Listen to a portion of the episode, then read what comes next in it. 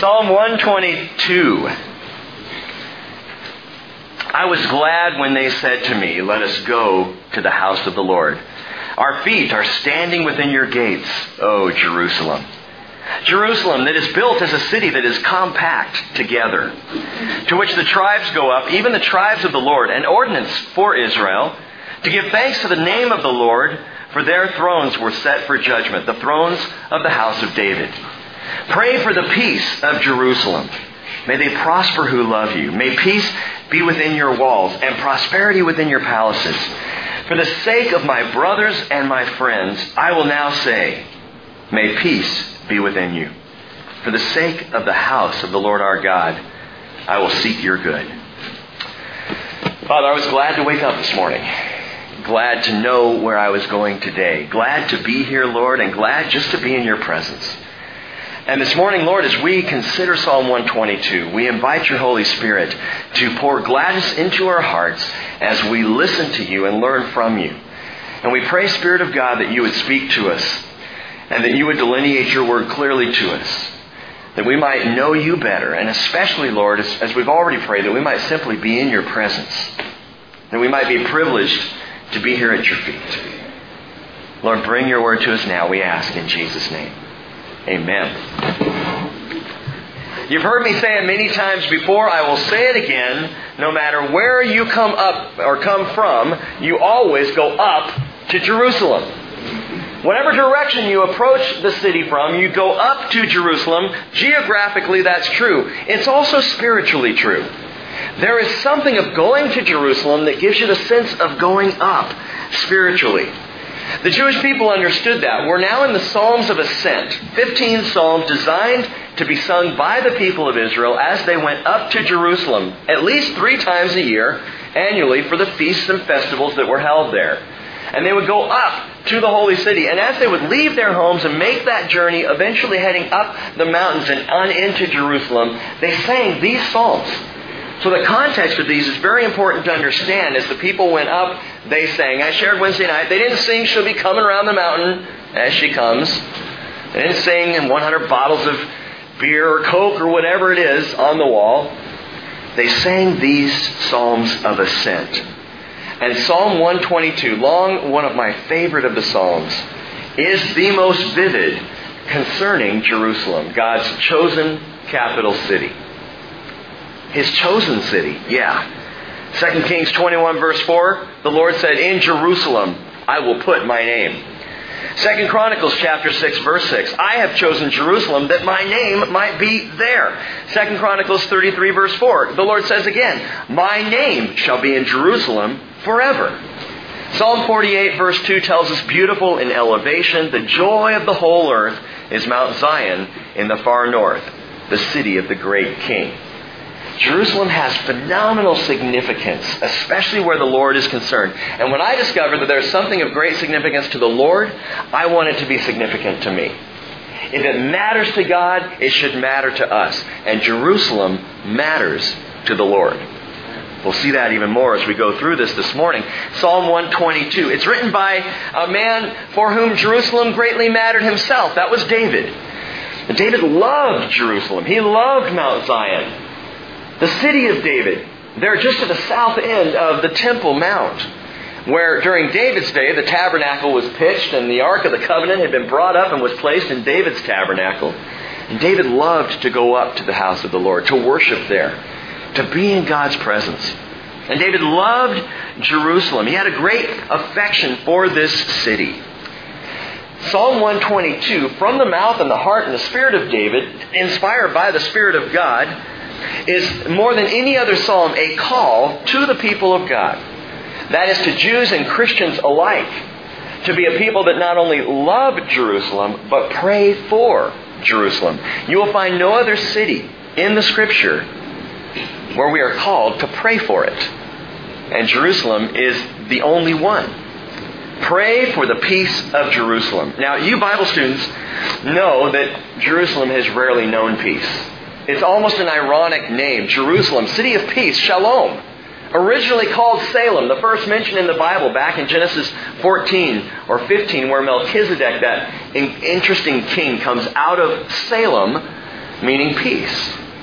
Jerusalem is supposed to be the city of peace, and yet it's rarely known peace in its long history. I found this interesting. On February the 6th, 2001, Ariel Sharon became prime minister of Israel. He would reign as prime minister, if you can use the word reign. He would serve there for five years before having a stroke that debilitated him. As he became the prime minister on that day, which would begin a, rather turbulent prime ministership, on that day, President Bush called to congratulate Ariel Sharon. And Ariel Sharon said this on the phone to the president at the time, and I quote, Maybe after so many years and wars in which I have participated, we will have peace in the region. Interesting. Ariel Sharon is, was the war horse of Israel. This man fought in every single war of modern Israel's history. The War of Independence in 1948, the Sinai Campaign in the 50s, the, the Six Day War in 67, the Yom Kippur War in 73, and on through. He orchestrated, he was the architect of the Lebanon invasion back in 1982. Ariel Sharon was a fighting man. And as he came into office, the people elected him, drew him in, wanted him as prime minister because they needed a defender. And yet the words out of this warrior's mouth, maybe we will have peace in the region. He would that year go up on the Temple Mount to make inspection. The, the Muslims there, the Palestinians, would use that as opportunity to inflame the people, and it began what's called the Intifada as all the suicide bombings began, and you may have tracked all those things and been aware of that. Ariel Sharon was the one who emptied out Gaza of the Jewish people living there, handing it over completely to the Palestinians. It has since really become Hamastan, a place ruled by Hamas. And after emptying out Gaza, Ariel Sharon suffered that stroke and has been in a semi conscious state ever since, even to this day. He is still alive, semi-conscious, living in his, at his ranch. Interesting situation. The region, as you know, remains volatile. Been watching the news this last week. Egypt is in flames. It's in uproar. Yemen, um, some of the surrounding Arab states. In fact, we're seeing more and more on the streets. Jordan.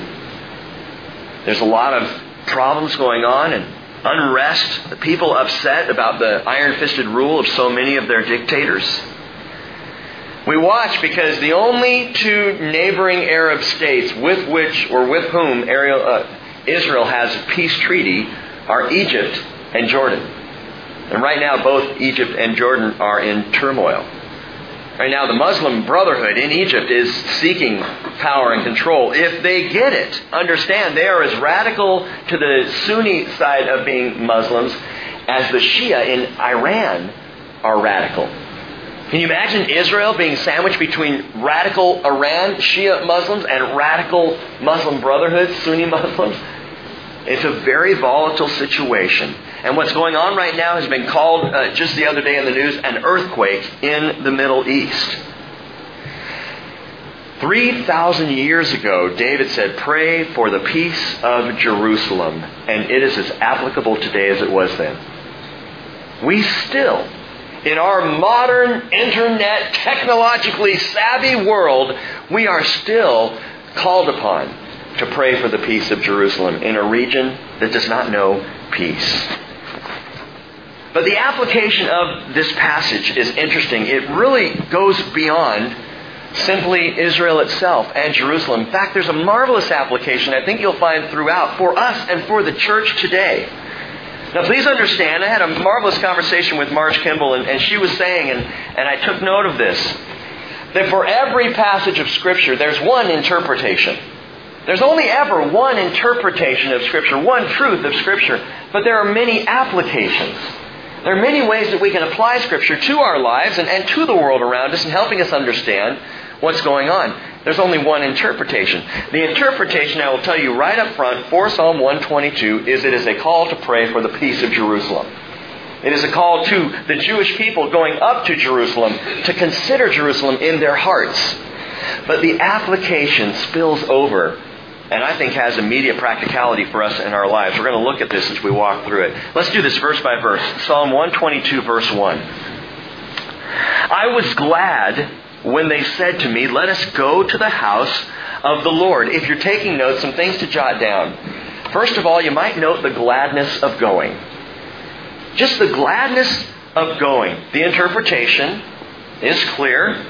The psalm of ascent about going up to the house of the Lord in Jerusalem, be it David's tabernacle or later the temple, both housing the Ark of the Covenant, or even later than that, the second temple that was built after the exiles returned. I was glad to go. And as the Israelites went up, they were called upon to find gladness in the going. And those three times a year, three times annually as they went up, it was not to be a tradition, but a celebration. They were to go up with anticipation of what the Lord might do at that visit, at that festival, in that season.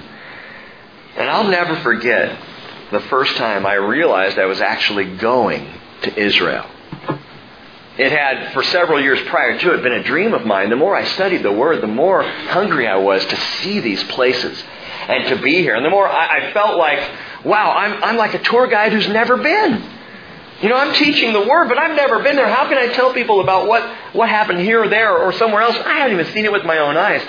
And the elders had determined, and we prayed about it, and I asked them if they would send me on a pastor's, called the Pastor's Fam Tour, and I went several years ago, and oh, it was just awesome. But from the moment I knew I was going, I was glad. I was just filled with this excitement, this anticipation, knowing I was going to go to the Galilee of Jesus' ministry where he walked. Knowing that I was going to have opportunity to, to actually see the desert caves of David where he hid from Saul, where he wrote so many of the Psalms. Or, or to go up to Jerusalem itself, Jerusalem, that I'd heard about all my life.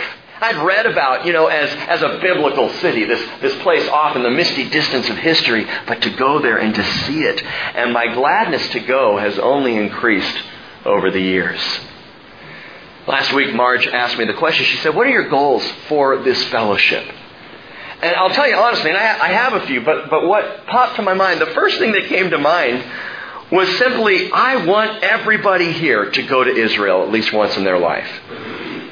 Now, that's not the most important thing, because the most important thing is that everybody here knows Jesus Christ. And that's the greater goal of any church fellowship. Should be, needs to be. But that thought, I couldn't keep it out of my mind. Oh, I would love every one of you to go. To be there, to experience it, to know the gladness of going up to Jerusalem itself. And I'll tell you what, once you've gone, there is an infectious gladness in you every time it's talked about. You hear the word Jerusalem read in Scripture, and if you've been there, you go, I remember, I want to go back. I haven't met a single person on the tours that we've taken as a fellowship, haven't met one who hasn't felt that way. And for those of you who say you have no interest in going, or you don't feel called to go, and, and if you're feeling right now like you just got trapped into one of those weekend seminars, you know, with a timeshare thing, I apologize for that. I just can't help it. If you don't feel like you have any desire to go whatsoever, I'll tell you what, I pray that the Lord would infuse in you a desire to go, that He would plant a seed, because it is not what you think. And you're missing one of the greatest experiences of your entire life as a follower of Jesus. Now, the application is that gladness in going up to Jerusalem, gladness in going to God's holy city, gladness in being there physically, actually. But there's a practical application for us here that I, I think applies very well. See, the house of the Lord is not limited to Jerusalem, not anymore. The house of the Lord is not limited to geographical location. It's not limited to the temple or the more ancient tabernacle. In fact, Stephen said in Acts 7:48, "The Most High does not dwell in houses made by human hands." You know, as we consider building this building and continue to consider as the county considers it, we're not concerned about building a house for the Lord where we know He'll be contained so that we can go there, get some Jesus on Sunday, and leave and leave Him there. It's not the way it works. He's not contained in a house built by human hands. No, the dwelling place of the Lord is anywhere God's people worship. He inhabits the worship of His people. And anywhere we gather, anywhere we worship, He loves to dwell there. Exodus chapter 20, verse 22 or 24, the Lord said, In every place where I cause my name to be remembered, I will come to you and bless you. So where he's worshiped, where he's remembered, he wants to be there. Paul said in 2 Corinthians 6:16, "We are the temple of the living God." Just as God said, "I will dwell in them and walk among them, and I will be their God, and they shall be my people." And John the apostle saw that. Revelation chapters 1, 2, and 3, he sees Jesus walking among the lampstands. Seven lampstands, representative of seven churches, representative of the church across the last 2,000 years. And I love that picture of Jesus walking among the lampstands. In and out of the churches, among his people, as they are gathered to fellowship and worship and break bread and pray and, and hear the teaching of his word. The Lord loves to be where people gather in his name. Matthew 18:20. Jesus said, "Where two or three have gathered in my game in my name, I am there in their midst." So, the question, the practical question for you for me today is are you glad when you go to church? Yes. Are you? well, I'm going to say yes right now because I'm here and I have to. Pastor Rick, I mean, if I say no, I'm out of here. No, listen. Do you look forward to fellowship on Sunday? When the alarm goes off Sunday morning, do you have anticipation and, and excitement in your heart? You think, oh boy, it's Sunday again. See, wasn't always that way. There was a time where, as a child, I was more interested in staying home to watch Wonderama than going to church. An old show back then when I was a kid. Are you glad to go? You know, it seems almost countercultural today. Go to church? Why would I want to waste my Sunday going to church? And yet, interesting, several studies have been done that, that show that there's a positive reality here that we don't often hear about. Did you know that based purely on the numbers, the single most popular activity in America today on Sundays is still going to church?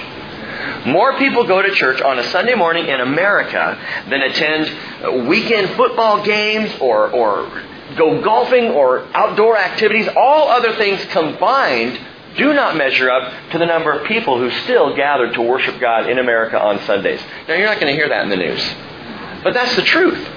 And that means this morning across America, in a wonderful way, people are worshiping God as the single most important activity happening today. Praise the Lord, people still worship Him. I mean, hallelujah, people are still in churches, and I'm glad. I'm glad to go. And I'm glad people are still glad to go.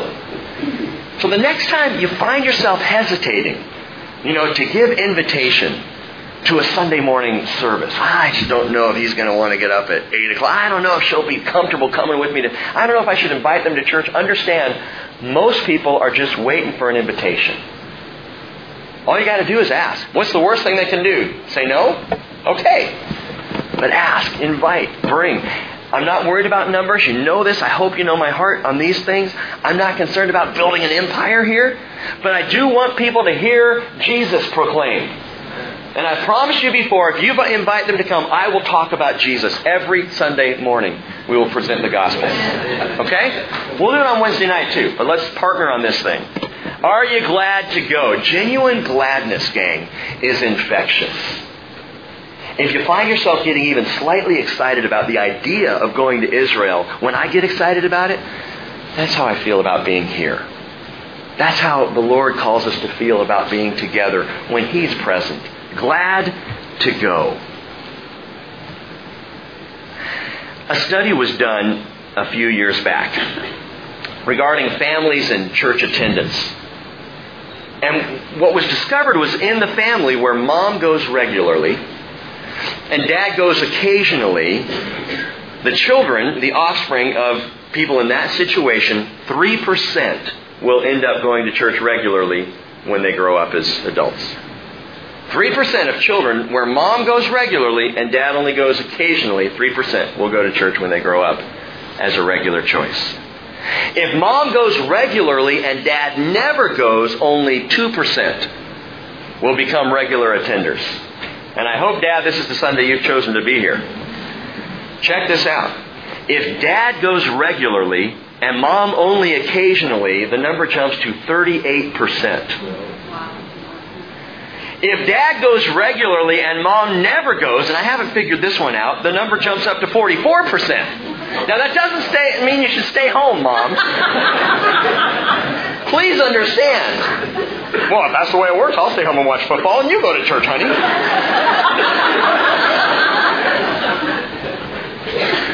what does this mean? Simply that the weight of responsibility, has, just as the Bible has told us, it sits on the father in the home. It sits on the man. Guys, I'm saying this to you. It is your responsibility to get your family to church, to be glad to go, because you will have the greater influence on your children when they grow up, even more so than your wife. And moms, be faithful, be consistent. Even if dad won't go, you bring the kids and you be in church. But understand there is a reality to the roles that God has called us to as male and female, and He has called men to leadership. I've shared before because I, I think if He didn't, none of us would do it. But He's called us to step out and lead. And it has a dramatic impact on our kids. The question is, is dad glad to go? If dad is glad to go, chances are far better that the children will be glad to go when they grow up. Well, let's go on. So I was glad when they said to me, Let us go to the house of the Lord. Verse 2 Our feet are standing within your gates, O Jerusalem. Jerusalem that is built as a city that is compact together. Jerusalem is compact, especially the old city. If you've ever walked down the streets of the old city, it's pretty tight. You know, with the, the shops all along either side of these cobblestone walkways. And lots of people crowded in, and, and of course the vendors trying to get you to buy their wares. And the more you walk, the more you realize that that guy's wares are exactly the same as that guy's wares down there. But it's compact. It's, it's close knit. It's, it's close together. But the word here, and I found this incredible, the word compact in your Bibles is, is not probably the best translation. Sometimes I, I, told Cheryl the other day. Sometimes I don't understand why the translators chose the word they chose. It, it works. I mean, the word does mean compact, but there's a deeper and far more impacting meaning to the Hebrew word here. It doesn't imply tight or crowded when it says compact, like those you know the compact car parking spaces. I have the worst time getting my suburban to fit into. I don't know about you guys. It's very frustrating. The Hebrew word here is chabar. And chabar literally means joined together or united. United. Read that way, Jerusalem that is built as a city that is united. It is to be a united city. Jer- Jerusalem, the, the, the city united together. And it was under David's rule and authority. When he was leading, when he was king, it was a united city over a united Israel. But you know, it didn't take long for things to begin to crumble. Oh, united under Solomon, but then his son Rehoboam comes into power and things begin to crumble. And after centuries and multiple conquerings, and problems that divided and, and, carved up the city into religious factions and all kinds of problems, in 1948, Israel was reborn a nation. But after that War of Independence, and by the way, there's a fantastic book called O Jerusalem that details specifically the battle for Jerusalem in the War of Independence. And it's funny because even though you may know the history, you read it hoping I read it hoping the Jewish people were going to take the whole city. And when they didn't, at the end of the book, I was really bummed. Even though I knew they weren't going to. You know, because history tells us. It's like watching a movie you've seen before and you keep hoping for a different outcome. It's like opening the refrigerator door and hoping that there's going to be a snack in there that wasn't there two minutes ago when you just looked. anyway. Y'all with me this morning? Oh, okay, good. This city remained divided after 1948. In 1967, the Six Day War occurred. And for the first time, literally since AD 70, Jerusalem was united again. United under the authority and the control of the Jewish people. Now it has remained a hotbed of activity, but it is a united city for the first time in over 1800 years, and the world hates it. The world hates it. It. Doesn't make any sense outside of spiritual terms, by the way. It doesn't make any sense that people would ever be anti Semitic or would be so anti what's going on in Israel. There's only one reason for all of that, and I believe it's a satanic one. Be that as it may, why do you think protesters and politicians call for pre 1967 borders? They're calling for borders that go back to a divided Jerusalem, that go back to a carved up Israel. And Israel that before 1967 was nine miles wide at its widest point. The country. Indefensible. And so Jerusalem, united today, people want it to go back to that place of being divided. On Jerusalem Day, Yom Yerushalayim, May 12, 2010, Benjamin Netanyahu declared the following. He said, We will never again make Jerusalem a divided, disunited, and isolated city. What's he saying? It's going to remain compact. Based on the psalmist's words. This city must remain united. In response, Ahmed Tibi said, There is no greater lie than the unity of Jerusalem. East Jerusalem is a city under foreign occupation, and peace will not be established until the occupation ends, and East Jerusalem is the capital of Palestine. Ahmed Tibi. You know what's interesting about this guy? He has full Israeli citizenship with all the rights and privileges thereof. He even sits on the Israeli parliament, the Knesset. He's an Arab MK, and MK is similar to our congressman. But he's calling for the division of Jerusalem. He's an Israeli citizen, calling for the division of this city. What does the Lord say about the idea of dividing up his land? Joel chapter 3 verse 2, the Lord says, I will gather all the nations and bring them down to the valley of Jehoshaphat and I will enter into judgment with them there on behalf of my people and my inheritance Israel, whom they have scattered among the nations, and they have divided up my land. The Lord does not want to see a divided Jerusalem, a divided Israel, a carved up land. And yet the world wants to see it divided. The Bible tells us Jerusalem is built as a city compact together, unified. When David wrote that, he knew nothing of the contentious environment that would surround this city in the future. He had no idea of the, of the division that would be there. He was simply saying the house of the Lord is a place where things are unified and clarified, not divided and confused, like the world is today. Application. Satan's MO is always divide and conquer. This is how he works to divide he, he will seek to divide a husband and a wife. He will seek to divide children and parents. He will seek to divide in relationships. This is what he does. If he can divide, he can confuse. And if he can confuse, he can conquer. And he even seeks to divide the mind or the heart of the individual. But here's the good news, gang. In the house of the Lord, there is, number two, not only gladness in the going, there is a unity that's flowing. There is a unity that's flowing in the house of the Lord. There's something about gathering together that encourages, calls for, draws together unity. Well, Rick, I've been in a church that was divided. I know. When Satan gets a foothold, that's what happens. As the people of God, we are called to be compact. We are called to be united as a fellowship and not allow the enemy to divide, even if we have contentiously different opinions about things, to come back to the Lord and say, we are unified under one Lord and, and God, Jesus Christ. That unity is critical and a unity is flowing in the house of the Lord. And that means personally as well, gang. I come here yeah, I know I'm the pastor, but, but that aside, I come here just as you do because there is a unity that's flowing when I gather together with brothers and sisters in Christ. Gang, I get frazzled. I get spread thin. My heart gets stretched, and what I need is to be unified again. Spirit and soul and body. I, I need to be unified.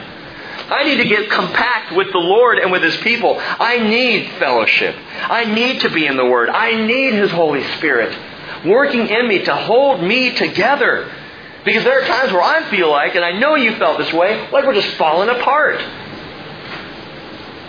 David called Jerusalem compact. indicating a place where there's this sense of unity, a place where David could return to, he could get refocused and reunified and back into the flow of the things of God. There is a unity that's flowing in the house of the Lord. Psalm 73 verse 2, David said, My feet came close to stumbling. My steps had almost slipped. He describes this a bit more, and down in verse 11 of Psalm 73, he says, They say, How does God know? And there is, and is there knowledge with the Most High? And then he says in verse 16, When I pondered to understand this, it was troublesome in my sight until, until I came into the sanctuary of God. Frazzled out there, but in here there's a unity that's flowing. A unity between brothers and sisters, yes, but a unity in my body, in my soul, in my spirit. God reorganizes me, straightens me out, clarifies things for me. The unity flows even in my own person. So when life gets scattered, man, park in the compact spot. Get in the place that is compact, in the flow of the Spirit, where there's unity and community and clarity and focus. And it happens in the presence of the Lord. Amen? Next verse, verse 4. Jerusalem is built as a city compact together, to which the tribes go up, even the tribes of the Lord, an ordinance for Israel to give thanks to the name of the Lord. Interpretation. Again, this speaks of the 12 tribes going up by ordinance, by command. But you need to note this word ordinance here. And this is why I love to dig in and find some things out here. The word usually translated ordinance in the Bible is mishpat. We talked about this a couple weeks back. Mishpat means ordinance, but that's not the word that's used here. The word used here is the word adut. Adut. Now I know I see light bulbs going off all over the place. Oh yeah! The Hebrew word adut we did talk about means testimony. Translated accurately, the word there should be to which the tribes go up, even the tribes of Israel, to the testimony of Israel to give thanks to the name of the Lord. The tribes of Israel go up to Jerusalem to the testimony to give thanks to the name of the Lord. Bible students, stretch your minds a bit here. What is the testimony of Israel? Anybody have a guess? What is the testimony of Israel? I'm going to jump out there. It's too early in the morning for quiz time. The testimony of Israel. All right, go back to the first time Adah, the word testimony, is mentioned. It's Exodus chapter 33. Go ahead and turn your Bibles back there. Exodus 33.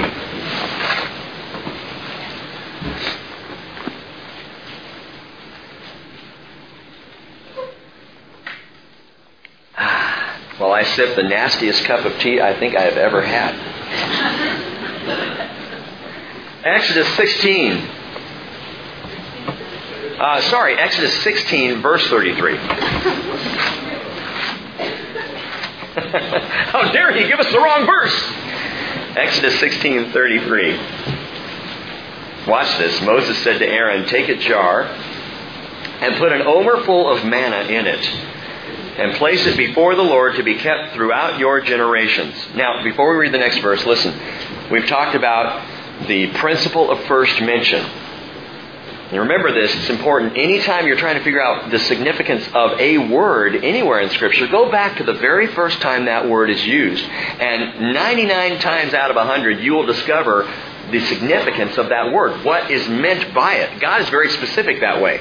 This is the first time this word testimony is used in Scripture at all. Verse 34. As the Lord commanded Moses, so Aaron placed it before the testimony to be kept. The testimony is the Ark of the Covenant. Did someone say the Ark? Good job! Woohoo! you should have shouted it out. Be confident. Throw it out there. If you're wrong, we'll all laugh at you and, be, and move on. The Ark of the Covenant is the testimony. When you hear that phrase, and Jewish people even today, when they refer to the testimony, they know that's the Ark of the Covenant. The testimony. Now, look back at Psalm 122. Jerusalem, it's, a, it's built as a city compact together to which the tribes go up, even the tribes of the Lord, and an ordinance, the testimony of Israel, to give thanks to the name of the Lord. What is this talking about? The testimony. The Ark of the Covenant. The tablets of the law put in the ark, the testimony, that synonym of the ark of the covenant itself. Listen, the whole reason the people came up to Jerusalem to David's tabernacle, and after that, ultimately to the temple. They came up because that's where the ark was. And above the ark, God said, I will meet you there. What was on top of the ark of the covenant? The mercy seat. I will meet you above the mercy seat. This is where the presence of the Lord was for the people of Israel. Now, wonderfully, the presence of the Lord today, His Holy Spirit resides in the heart of a believer. So He is wherever you are. But for the Jewish people, you had to go up. And they would go up to the testimony, to the mercy seat. That's why they give thanks to the name of the Lord. Because they would go up and there would receive mercy, forgiveness, atonement in the sacrifices that were done there. The one place, the only place God allowed an ordained sacrifice to happen in Israel was in Jerusalem. And the people went up to the mercy seat. Number three in your notes Here's the application. We have fellowship in the knowing, gladness in the going, right? Uh, unity that's flowing. And number three, fellowship in the knowing. Knowing what? In knowing the testimony of His mercy. What are you saying, Rick? I'm saying we fellowship around the mercy seat. Our fellowship is because of the mercy seat. Just as the testimony in Jerusalem was the one thing that unified all Israel when they came together. And they were very diverse, these 12 tribes, diverse people. But all came together in unity, all came together in fellowship because of the testimony. Because that was the place where they found atonement. And so our testimony, gang, and knowing our testimony, it is the one thing that unifies Christians above all other things. Hey, we may disagree on various theological positions. From church to church to church. We certainly differ on church tradition. But we come together as one people under the testimony of our mercy seat, the cross of Jesus Christ. We have fellowship because of the mercy seat, because of the cross. And there we give thanks to His name. It's why at the bridge we take communion every week. We come to the table. We come to the place of mercy. We come to remember what Jesus did on the cross for us, and His crucifixion is the unification point of all believers in Jesus Christ. He draws us together. His sacrifice. All our tribes go up. And all our tribes will go up because of the testimony of the Lord. Because of his mercy. Because of Calvary. 1 Peter chapter 2 verse 9, Peter says, "We are a chosen race. We're a royal priesthood, a holy nation, a people for God's own possession. You were once not a people, but now you are the people of God. You had not received mercy, but now you have received mercy. And I marvel at the diversity right here in this barn. It amazes me, Sunday morning after Sunday morning, looking out between services, at both services, and how unique and diverse this fellowship has become, and, and not by design. You know, we didn't set out to be a multicultural church. I have friends in California who planted a multicultural church, and they went door to door knocking to find out, hey, look, we, would like to have a diversity of, of races, we'd like to have a diversity of people, we'd have, like to have a diversity of, of ages, and so they went knocking on people's doors saying, hey, you know what, you're different than me, would you come to church with me, because we're trying to have a mosaic church, you know? I thought that was so weird. I did. I mean, how would you feel, you know? I happen to have a Scottish background. If they came to me and said, we really need a Scot. So, Crawford, would you come be a part? Of our mosaic. Here's what God does God draws together every tribe, every tongue, every nation under the mercy seat of the cross. And it doesn't matter how unique we are, whether we have differences in race, whether we have differences in background, whether we have differences in life approach, we come together under the cross of Jesus Christ, and it's absolutely marvelous. And we haven't yet seen this Revelation 5 9 said, They sang a new song, speaking of the church. Worthy are you to take the book and break its seals, for you were slain and purchased for God with your blood men from every tribe and tongue and people and nation. And that, gang, is fellowship in Jesus. The fellowship in knowing the mercy of Christ. It's what draws us all together. The cross. Verse 5 And for their thrones were set for judgment. The thrones of the house of David. Thrones were actually set up. Interpretation. Thrones were set up at the gates of the city. And in fact, you may recall an earlier teaching in the Psalms where David, when he came into power, the, the justices and the justice system in Israel was a mess. And he cleaned it up. And he cleaned out the unjust judges. And he began to make God's word the standard for judgment once again. And so there in Jerusalem, as the people came up to worship, they could also come before the judges. They would sit in the judgment seats at the gates of the city. And you could go right up, and if you had an issue or a problem or a difficulty in your life, you could bring it to the judges who sat there and who gave judgment.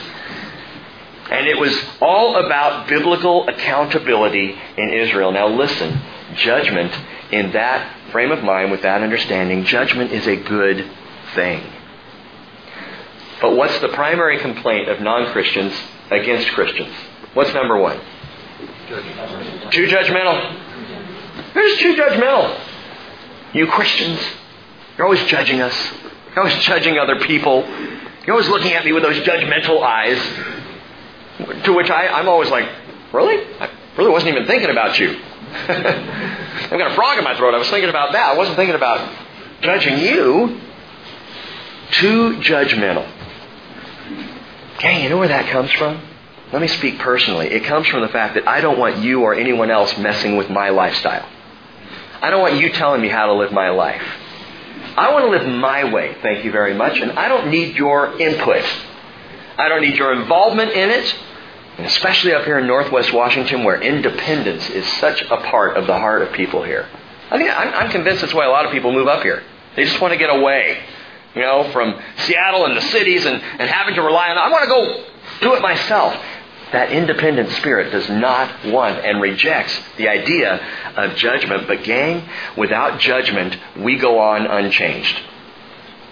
What are you saying, Rick? I'm saying we need judgment in the church. We don't need to be, we don't need less judging. We need more. We need to be less judgmental, but we need more sound biblical judgment. Number four, see, there's gladness in the going, and there's unity that's flowing, and there's fellowship in the knowing. Number four, yes, it's going to rhyme. Prepare yourselves. there is judgment in the growing. And this is incredibly significant for us. In fact, this application is my second favorite one of, of this whole morning. There is judgment in the growing. If you want to grow in Jesus, you're going to have to face judgment. Let me explain a little more. 1 John 1 7. Favorite verse. If we walk in the light as he himself is in the light, we have fellowship with one another. And the blood of Jesus, his son, cleanses us from all sin. Walking in the light means saying, I'm an open book. And if there's a problem in me and you see it, bring it. I need to know because I want to grow. I want to be more like Jesus. And if I'm functioning some way in my life that is less like Jesus, Spencer, please tell me. Talk to me about it. In the house of the Lord, judgment is supposed to be part of the deal. We have this Americanized view of church that pushes judgment and accountability away when we need more of it. It's the good part, not a critical hostility, but a biblical accountability. Judgment to help form us and reform us after the image of Christ. Again, I ask, do you want to grow as you go? Man, woman, if you want to remain exactly as you are, then perhaps church life really isn't for you. Or find a church that is anti-accountability. There are a few out there, tragically. But Peter wrote in 1 Peter 4:15, "It is time for judgment to begin with the household of God." He was imploring the people back then, gang, we need to have sound biblical judgment in the way we live our lives. If we love each other, we're going to share with each other. We're going to walk together, and we're going to do it in the light. We're going to be open. And Peter said, if it begins with us first, what will be the outcome for those who do not obey the gospel of God? What is he saying? Biblical accountability. Judgment one to another is right for those who are being made righteous. Again, nobody likes to be judged. I don't, but I want to be right with God. And it doesn't always feel good to have someone highlight some issue in my life. But I want to be right with God.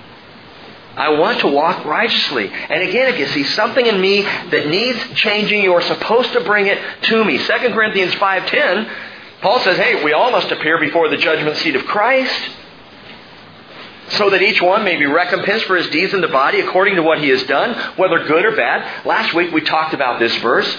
That's not about salvation. It's about reward. That we are going to be judged based on what we've done for Christ, for the kingdom, in the Lord, having been saved by grace.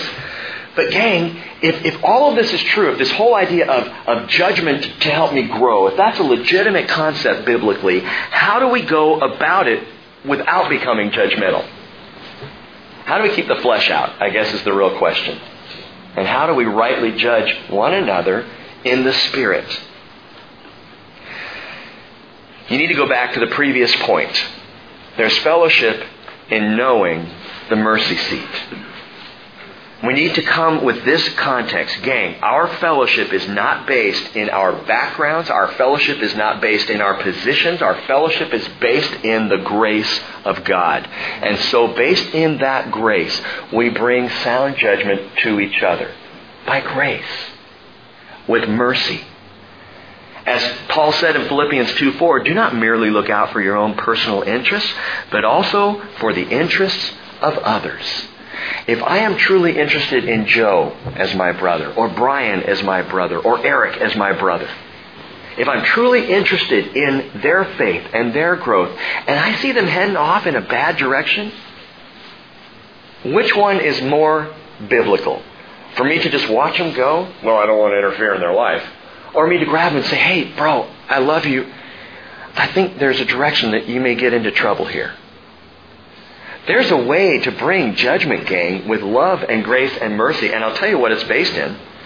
It's based in truly being concerned for the other people, for the other person. Accountability works when it is grounded in grace and genuine concern. If you are not genu- genuinely concerned for another brother or sister, keep your mouth shut. You know, if you're just looking to pick on someone, if you're just picking out what they're doing so you can get your focus off of what's wrong with you, don't bring it. But if you really care, if this is a brother or sister that matter to you, by the way, we should all matter to each other. But if it's someone you love and you're seeing them, you say, boy, this is, this is going to hurt them, then bring the judgment. There is judgment in growing in the Lord. And especially if the Lord taps you to speak, listen to it and share. And a way to do it is just to say, look, I could be wrong about this. Test this uh, pray about this. Ask the Lord if, if I'm right. I, I, may be wrong. I may be way off base, but here's what I'm seeing, brother. by the way, I, I mentioned three brothers. I didn't mention any sisters because I think the best way to bring biblical accountability is man to man and woman to woman. Except in a marriage where husband and wife can bring accountability to each other. There is judgment in the growing. Verse 6. Pray for the peace of Jerusalem. May they prosper who love you. May peace be within your walls and prosperity within your palaces. And number five, a peace in the bowing. A peace in the bowing. Pray for the peace of Jerusalem. David doesn't decry the problems or the politics or the pitfalls or the people in Jerusalem. He doesn't play the blame game, not at all. That's what the nations and the media and the uninformed protesters do in the world today. Blaming the Jewish people, blaming Jerusalem, blaming Israel. Found a fascinating article just this morning. I was looking at the news before coming here. And this article that was written that, that says, based on what we're seeing happen in the Middle East today, we're finally realizing that perhaps the Israeli Palestinian problem is not the problem in the Middle East. Maybe it's not what the real issue is.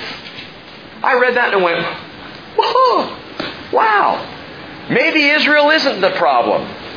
Maybe there's other issues going on as well. Instead of pointing the finger, David simply prayed for peace. He just prayed.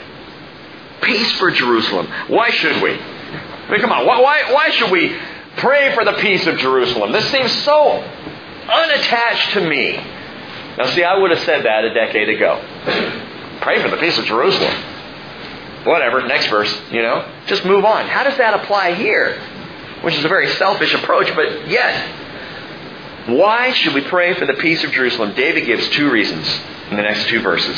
Two reasons to pray for the peace. Verse 8 For the sake of my brothers and my friends, I will now say, May peace be within you. For the sake of my brothers and my friends. First time we went to Israel, we gathered in a small room on the last night there in a place called Yad Hashmonah. It's a kibbutz that's en route to Tel Aviv and, and the airport, and we were we were just bedraggled people.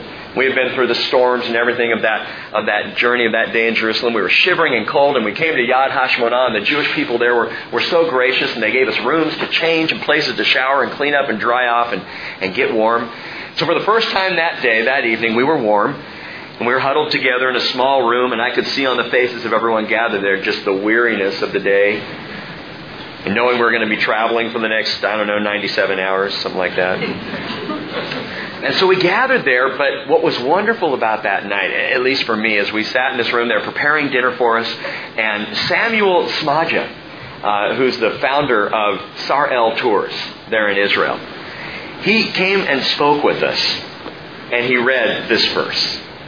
He opened up Psalm 122 and read, Pray for, the, and it was great to hear a guy with a Hebrew accent read this. Pray for the peace of Jerusalem. May they prosper who love you. May peace be within your walls and prosperity within your palaces. And he read, For the sake of my brothers and my friends, I will now say, May peace be within you. And he said, I want to give you a Jewish perspective on this. He said he believes that verse 8 is both for Jews and for Gentiles. That if a Jewish person is reading it, that verse 8 is, For the sake of my brothers, I will pray for peace. Well, who could pray that but a Jewish person?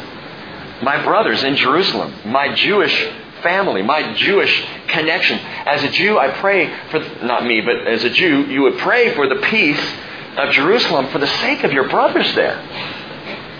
But if you read on, it says, and for the sake of my friends. For the sake of my friends, I will now say, Peace be within you. And that's the prayer of a Gentile. The Jewish people are not my brothers, not by physicality, but they're my friends. I consider myself a friend of Israel. I consider our fellowship a friend to Israel. I believe we're called to be friends of God's people. And so, both for Jew and for Gentile, and it was so cool hearing this come from Samuel as he shared with us. He said, You all, thank you so much for coming. Thank you for, for showing support. You know, we thought we were just there on a tour to benefit ourselves, and he's saying, You have benefited us by coming and supporting our nation. Pray for the peace of Jerusalem because they're your friends. Or because they're your brothers if you happen to be Jewish, which I, I think most of you probably are not. Rick, are you just one of those Hebrew wannabes? You know, those Jewish kind of wish you were, but you, no, I don't want to be Jewish. I'm thankful every day that I'm not.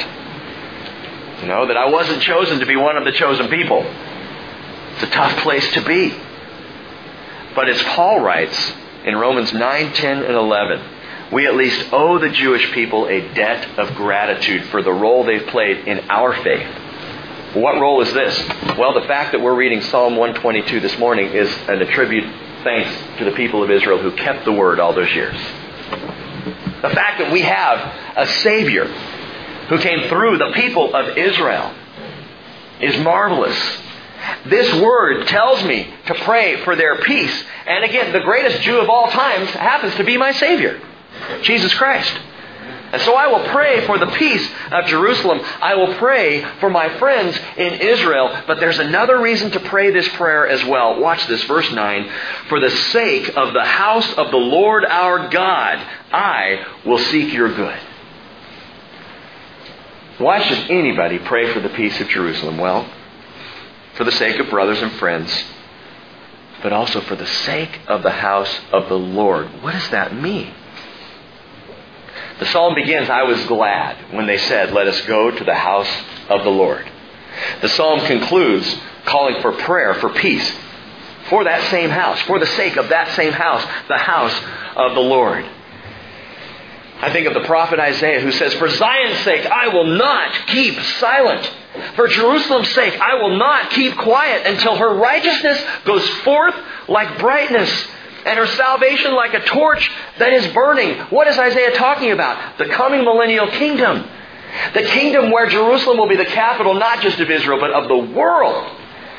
And for the sake of Zion, I'm not going to keep quiet. I'm going to preach it. I'm going to talk about it. I'm going to pray for the peace there until it happens.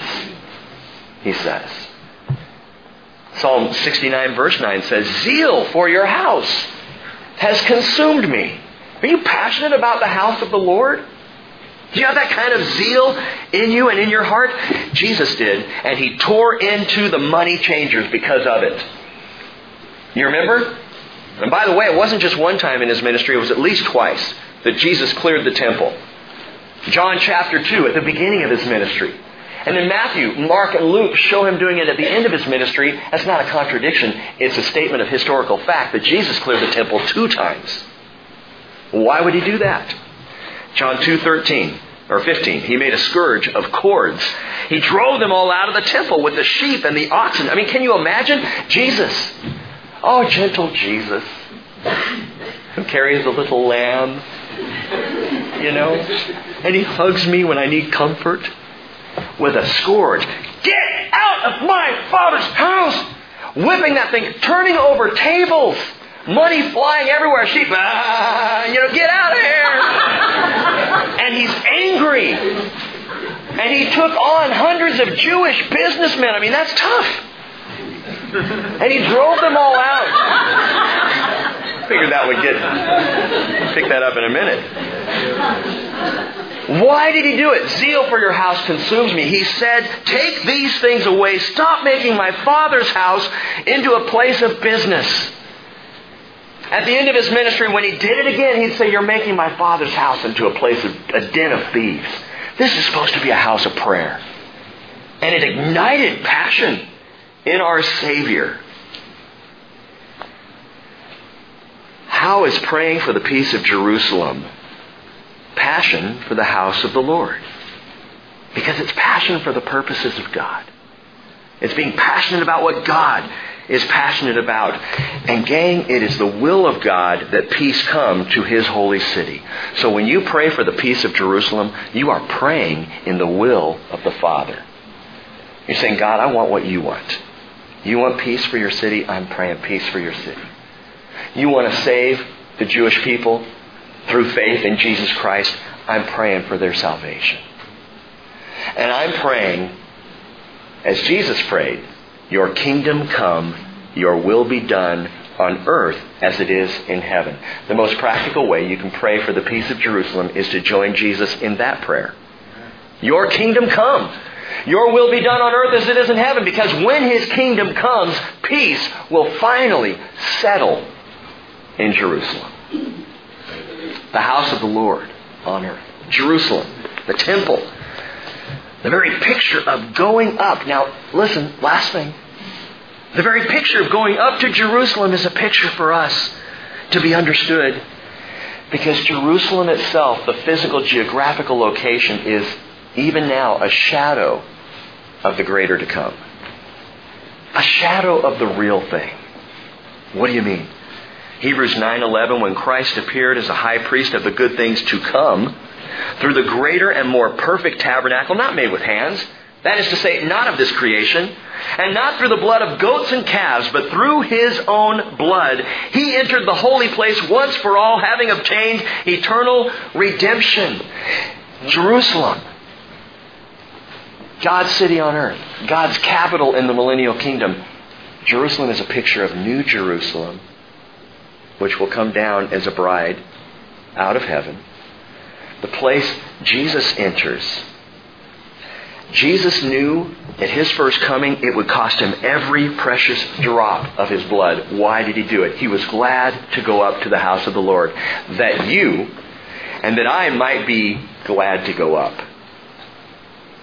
See, he's going to call. He's going to say, Come up here. And we're going to go. And the Bible is clear about it. We will go, we will fly, we'll meet him in the clouds. And so we will ever be with the Lord. We're going to go up. Are you glad to go? Yes. Do you want to go? I want to go up to the house of the Lord. I want to be ready when He calls. And until that day comes, one of the primary prayers that will be in my heart is the peace of Jerusalem. Your kingdom come. Your will be done on earth as it is in heaven. I was glad when they said to me, let's go to the house of the Lord. Right now, it's a shadow statement. Right now, our fellowship, our worship here on Sunday morning is a shadow of the real thing to come. It's a good place to practice being glad. Because a day is coming, and it's not far off, when we will be more glad than we have ever experienced. And I, for one, want to be good to go. Amen? Amen? Let's pray. Father, praise you. We are glad to be here, Lord. Uh, we love our time together. We especially love your word. And we love to be in worship as we're about to do. To partake of, of fellowship in your spirit. And to sing songs of praise and glory to you. And to call upon your name. So we prepare ourselves this morning to go up in worship and praise. Knowing that one day, and we pray quickly, Lord, we will go up when you call us. Father, we pray for the peace of Jerusalem. There is unrest and, Father, pain. There is heartache. There is trouble in Egypt. Lord, in, in Yemen, in Jordan, in surrounding nations, it, it's, it's a hotbed of anger and frustration. Father, we know people are impoverished. We pray, Father, for the Arab world, for people who are struggling and, and hurting and kept down and oppressed even by false religion, Lord. We pray that truth would come to that whole region. And we realize, Lord, that the coming of your kingdom will breathe truth across the world. Father, protect your people, Israel. We pray there will be peace in Jerusalem both now and especially in the reality of Jesus coming, the Prince of Peace. And Father, I pray this last thing, that there would, there would be peace reigning in our hearts and our lives today. As we understand the clear interpretation of this psalm, we pray you would apply it to us and teach us to walk these things out as brothers and sisters in Christ with love, mercy, compassion, and grace one for another. Father, come and inhabit the worship of your people now, we pray. In Jesus' name, amen.